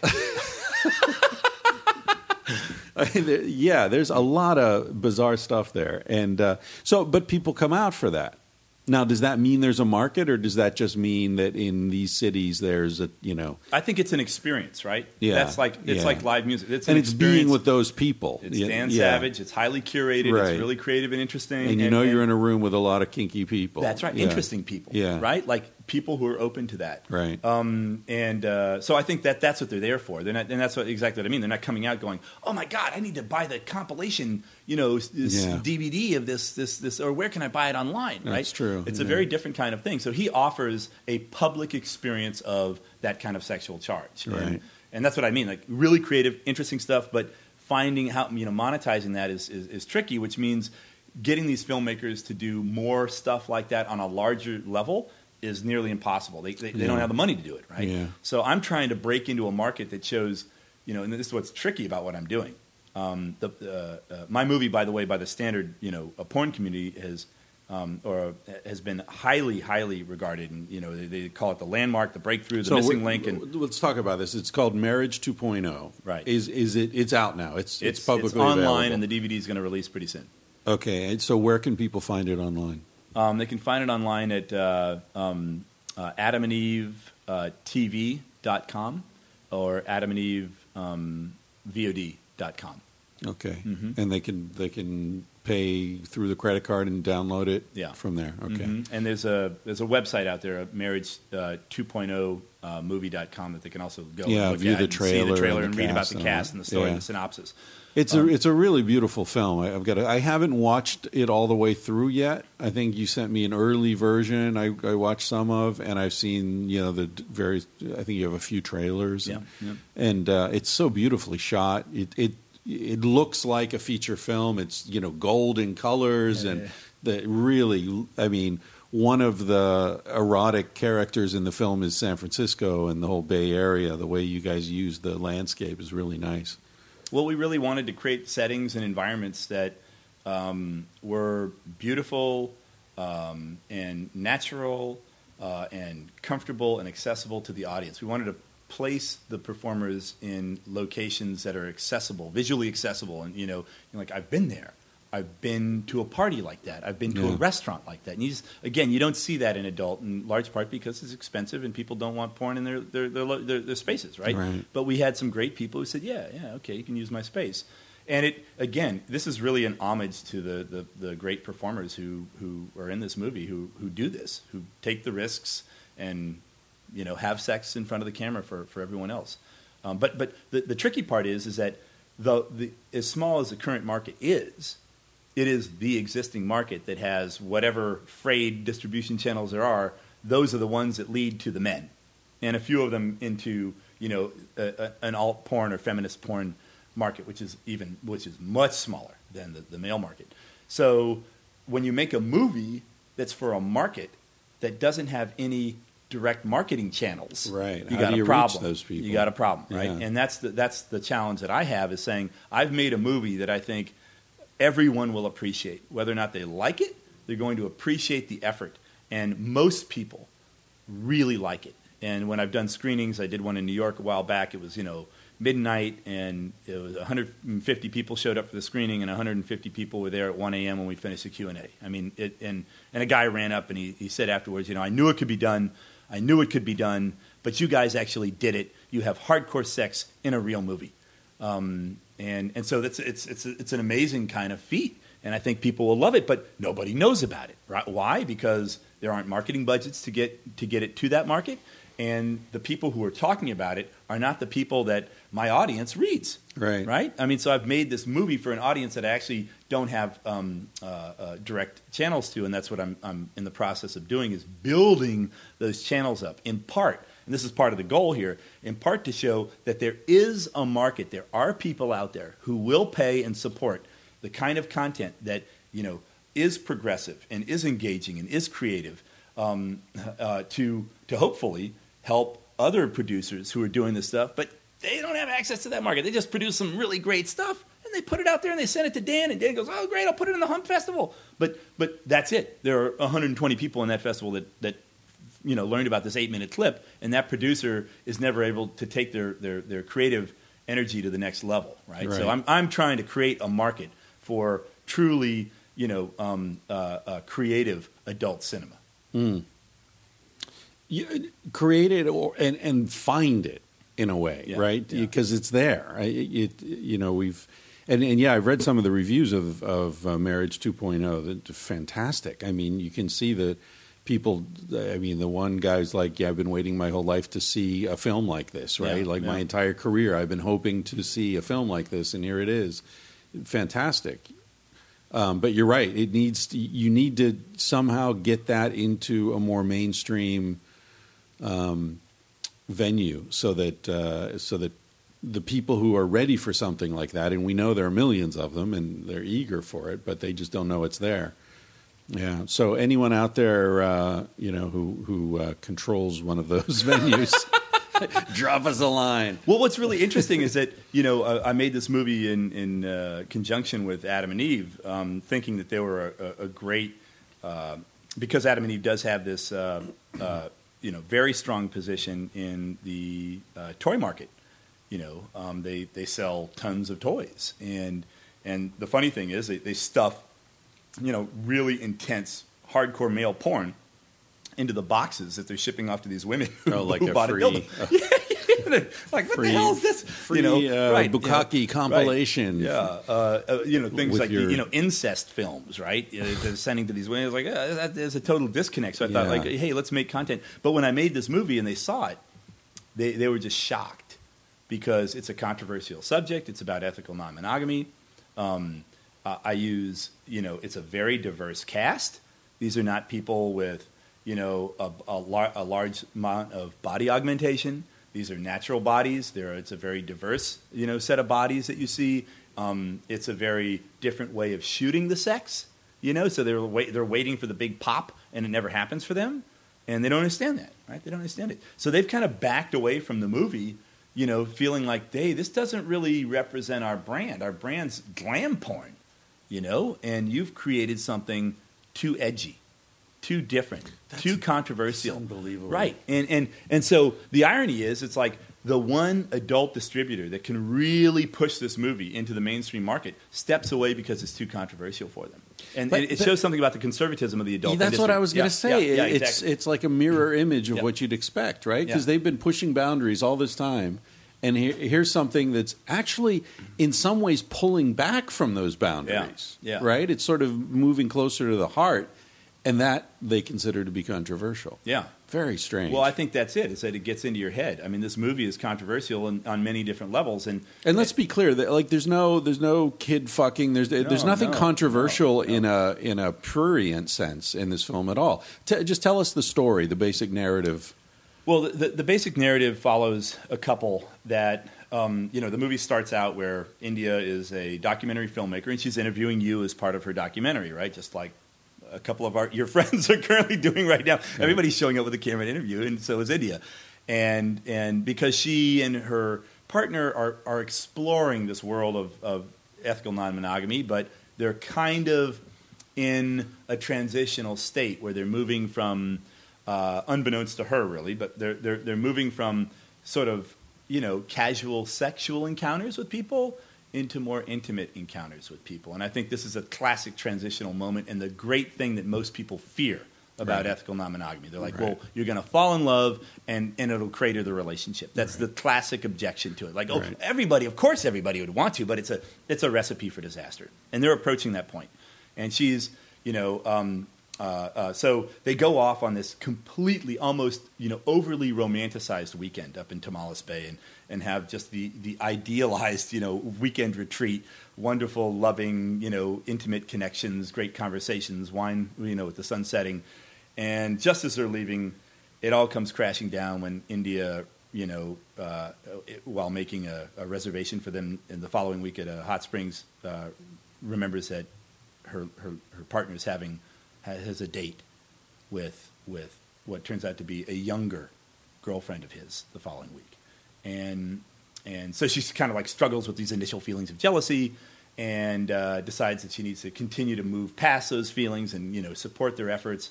Um, they end up going to a party, and she witnesses kind of like the sexual apex and emotional apex of the movie, where Eric and his lover are in a dungeon and having very, very intimate, loving sex. And she witnesses the partner whisper, you know, uh, you know, very kind of um, an intimate um, nickname, you know, into his ear as, as she comes, and it is like a devastating moment for her. And they have a huge fight, and they have to then, you know, overcome this this this. Uh, um, you know, fear. It's a, it's a fear, right? And, and, and, and, and insecurity about the whole thing. And she, she reaches out to her friends and does all the classic things. The partners do the classic things, which is reinforce the boundaries for their lovers. I mean, part of the movie is say, you know, part of what makes this work is having being with people who understand and respect those boundaries because they will help you reinforce those boundaries when you're not enforcing those boundaries.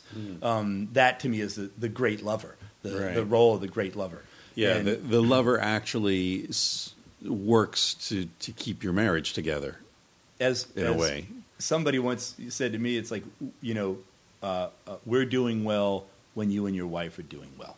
Right. And I thought that was a classic line. Like I'm, I'm support. I'm here in support of your relationship Right. because that facilitates our relationship. Right. Um, that's a very healthy dynamic. And so I, you know, I try to show like that's part of that's part of what you know when when things are vulnerable and and and and, and unstable. Uh, somebody doesn't come in and invite them into their house and have like this very intimate retreat and kind of act as like a, a respite from the troubled relationship. They actually, you know, force them to deal and help Right. them to deal with their relationship. I think people don't understand that that there are actually healthy ways to to um, configure that situation, right? I mean, I, I think it's impossible for most people to understand to to imagine a conversation in which you know a, a woman is has a lover, a married woman has a lover, and that lover says to her, no, you need to like spend time with your husband. You need to like talk to him about that. You need to, you know, uh, be more understanding of where he's coming from. Like, wait a minute, what? The male lover is not trying to steal her away. He's not trying to sabotage their marriage. He's actually interested in helping that marriage be be stronger. People can't imagine that. Yeah. But once you step through the mirror and and you're in that world, then it makes perfect sense. Of course he does because he likes seeing this woman. He doesn't want to disrupt her family. He loves this woman. He doesn't want to destroy her life, right? I mean, it, it makes perfect sense, but I think people have so much trouble imagining it until they've experienced it. Yeah. Anyway, so that so that's the so the basic narrative of the film is they're going through the, these difficult times and they're um, sort of exploring their jealousy, their insecurities, and she's making a film, and that's why Cassie and I show up because she interviews uh, me for the her film, and then she and I have a, a personal moment there in the kitchen, and Which is great. Your act, actually, your acting stands out in the film. It's like one of the best acting performances. I mean, it's, it's true. We were just it's shocked. easy. Like, It's no, easy was- with your pants was- on. was- yeah. And keeping your pants on was our problem. Chris, oh yeah. well, I remember that, on the set it was really fun. Like we had lunch on the set, and and uh, you know I've been I've been on a few porn sets, and it's just so uh, interesting how comfortable everyone is with nudity. Yeah. because India and I and I did a couple of scenes there at the table, and then in the kitchen, and she's you know dressed. She's a documentary filmmaker, and blah blah blah. And then, uh, okay, that's done. And then you're moving on to the next scene. And I went and changed out of my clothes into my more casual clothes. And I, I come out, and I, I don't know if it was you or the director was standing there chatting with India, like going over what was happening in the next scene. And she looks at me and says, "Yeah, hey, what's up?" And and she's completely naked, and it's just like you could tell for her, it's she could be naked, she could be clothed, absolutely no difference. And to be around someone who's that comfortable with nudity is interesting. And I didn't, I wasn't there for any of the sex scenes. I didn't. Well, you were in the you were in I the was building. In the, I was in the apartment, but yeah, I yeah. but I didn't want to go upstairs Yeah, and you know disrupt it. Your, rela- your friendship with Nina. at the- Yeah, That's it. I, I know her. It's weird. It's weird. I'm like kind of squeamish about it. Right, I don't know. It's strange. and they're Yeah. not. That's the funny Yeah, thing. I They're know. like, you It's know, definitely Chris, my would you like to come hang-up. and watch? Yeah. yeah. like, yo, I'll stay downstairs. Thanks, Nina. I got some emails to attend to.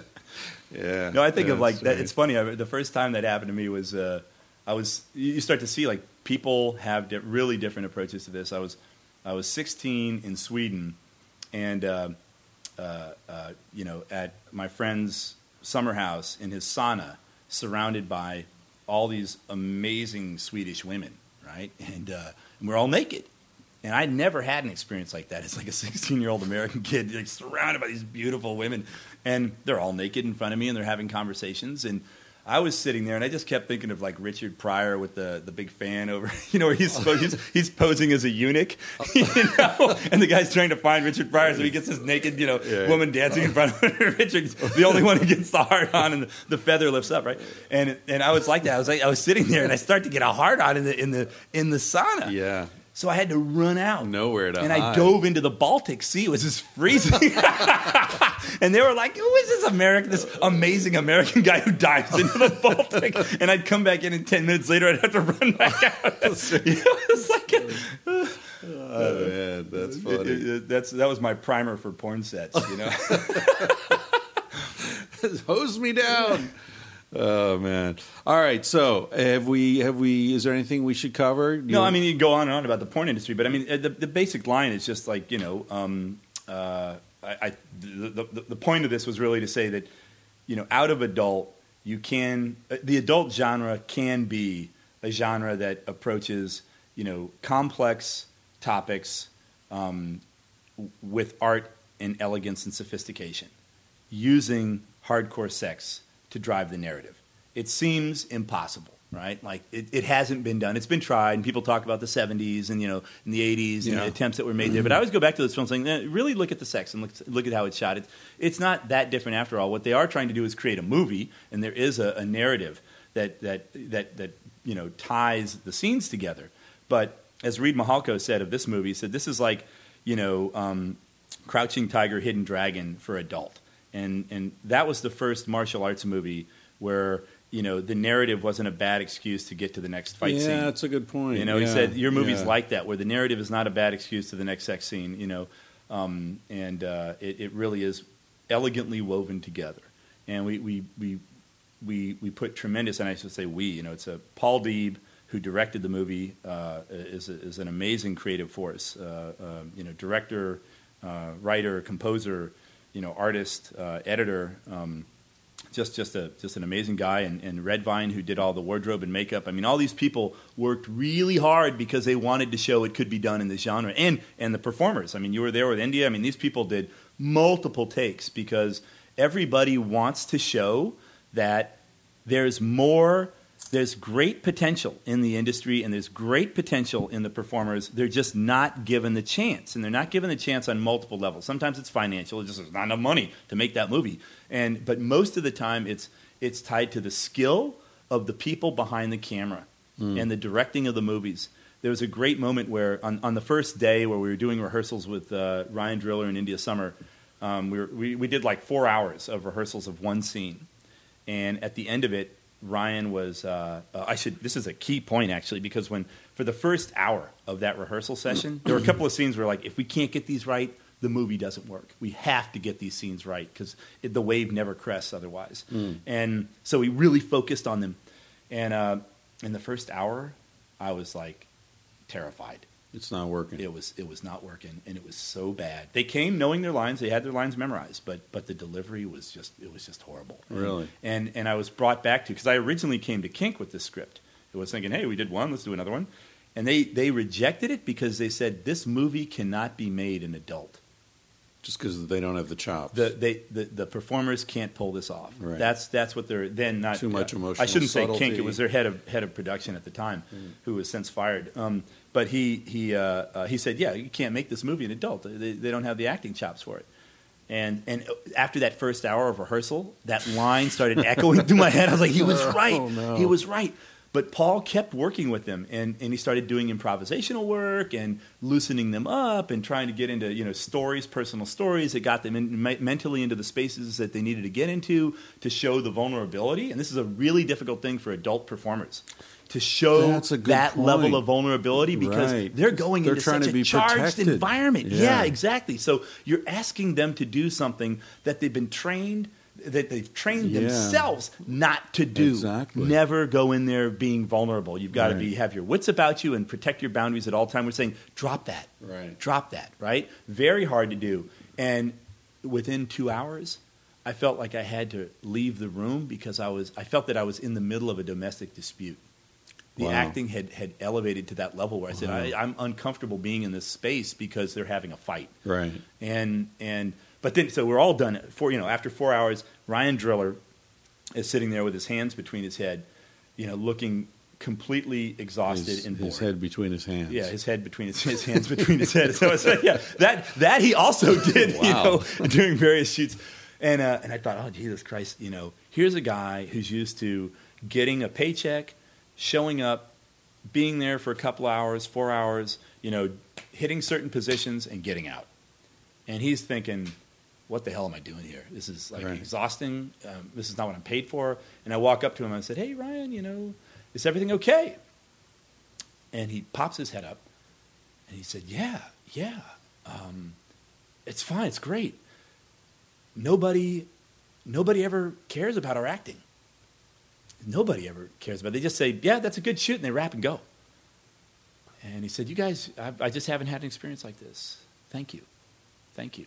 And that was the start of, I think everybody was recognizing we were after something very different here. Hmm. And all of the performers got that. They got, we're, do, we're not doing a porn shoot. Right. We're actually, this is something that 20 years, 30 years at the end of your career, when people say, what did you do? You're going to point to this movie. Say, that's what I, that's what I, that's what I got into the industry for. And that movie justified it.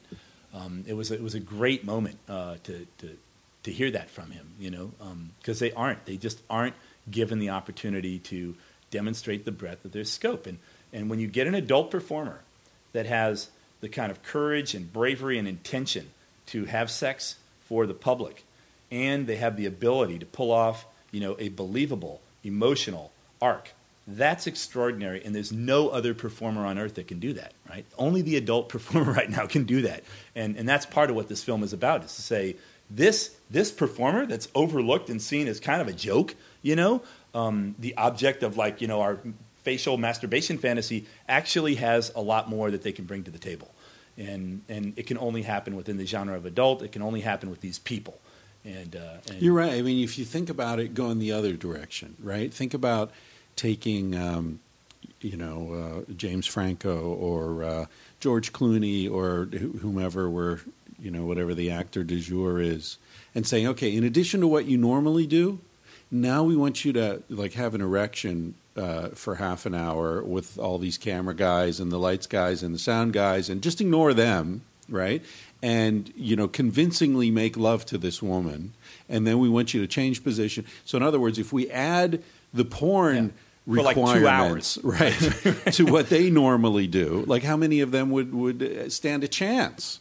You know, and essentially that's what you're doing. what you're saying. taking the porn That's right. people and saying, okay, now we want to add this emotional uh, component, you know, the, the sort of legitimate acting component to what you're doing. That's you're right. That's that's really heavy. It's And a it's a big. I mean, to I can me, it's, hear I can hear the admiration in your stunning. voice. No, it is. It is. It's, you know, that, that's what happened to me in the first movie. I realized, like, wow, there's so much talent left on the table here every time, every single time. There, and and you hear it because I've been in the industry for 20 years. You know, I hear the backroom chatter, and it's like, oh, she can't act. Oh, he can't act. I'm like, no, you can't direct. You can't write. You Hmm. Can't edit. You can't score. She can act. No, you, You know? of course, we're not saying all porn actors would be No, good, no, legitimate no, actors, but there are plenty of them. And I've I've seen, and I'm sure you've seen this as well. There, as you said, I think at the beginning of this interview, you said something about um, uh, that people get in. A lot of people get into porn with intention. They're there for a reason, and it's not just easy money because it isn't easy money. Um, but like like uh, Nina Hartley, for example, she really sees her porn career as being a kind of educational uh, crusade. That's right. That's right. You know, and and I think there there is a uh, an underappreciated um, percentage, and I don't know if it's 10, 15, 20 percent of people in porn who are really smart. Yeah. Yeah. Like like off the charts smart Yeah.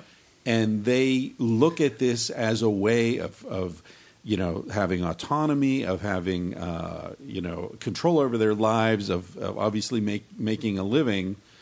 Some of them, hopefully, but but people who could be making a lot of money doing other things who choose to do this for for uh, you know everybody for their own complicated reasons. But like the idea of the dumb porn star is uh, immediately. I mean, that's what happened to me. Because Yeah. I went in with a bunch of assumptions about, well, who does this and why, and they were immediately shattered. And I remember having like a conversation with Lorelei Lee in the first movie, and you know, we were, we were like talking about Samuel Beckett, and we were talking about you know Arthur Miller, and you know, Yeah. she's got an MA from NYU in English Lit and is taught, and, and you know, you're you're dealing with a whole different and and on top of that has overcome this incredible cultural barrier of Yeah. shame and sex. Well, I think that might be one of the things that attracts those types of people. yeah. Right? They're like, oh, you're saying I can't do this? Well, fuck it. That's what I'm going to do then, because that's where I'm going to learn the most.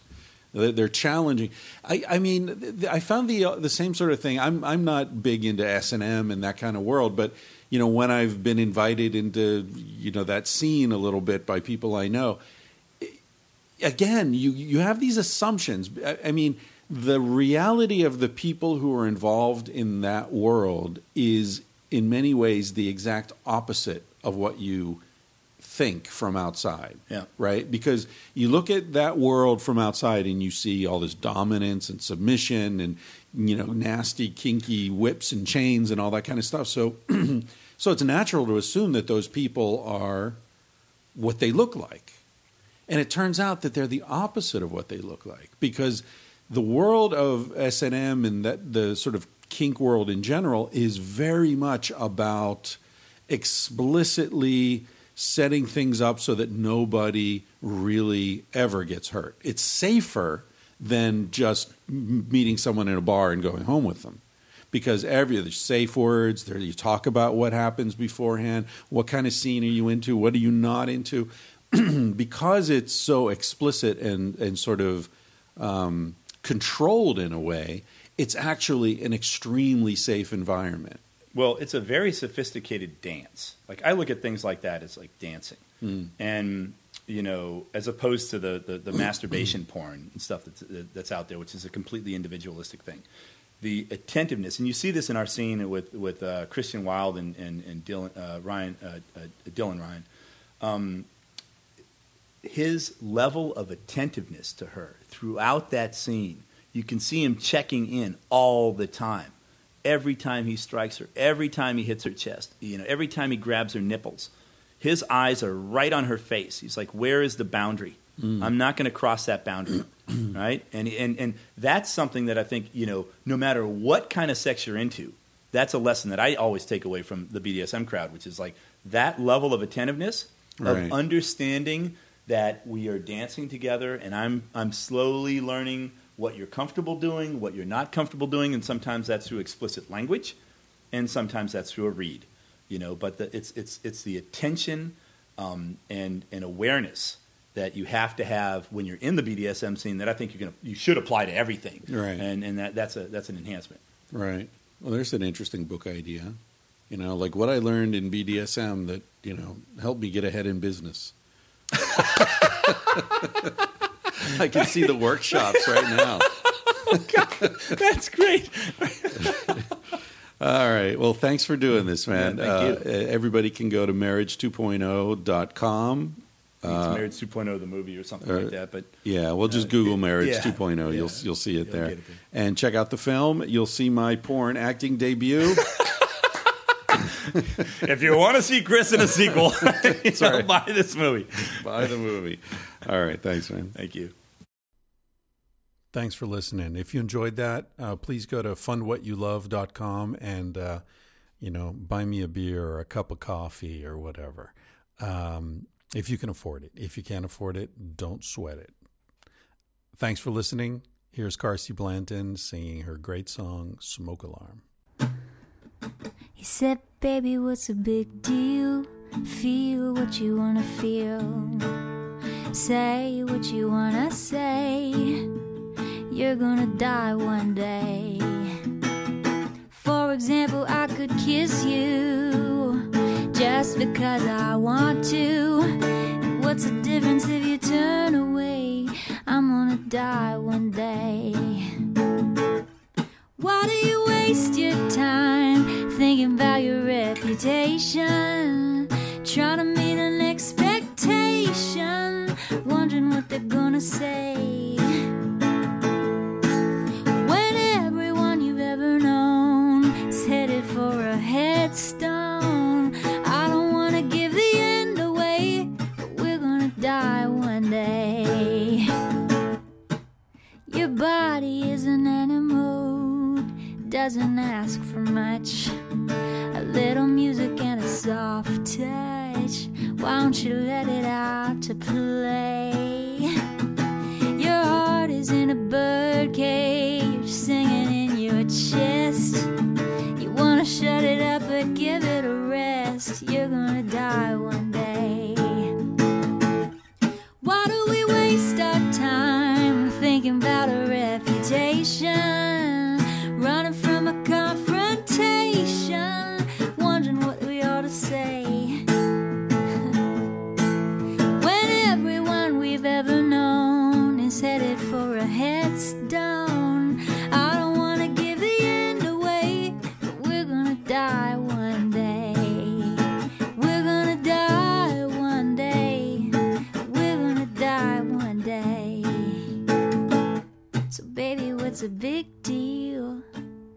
If you wanna be free, say what you wanna feel.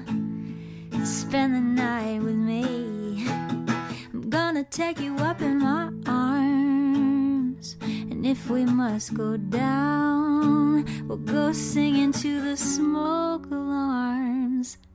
We'll dance into the ground.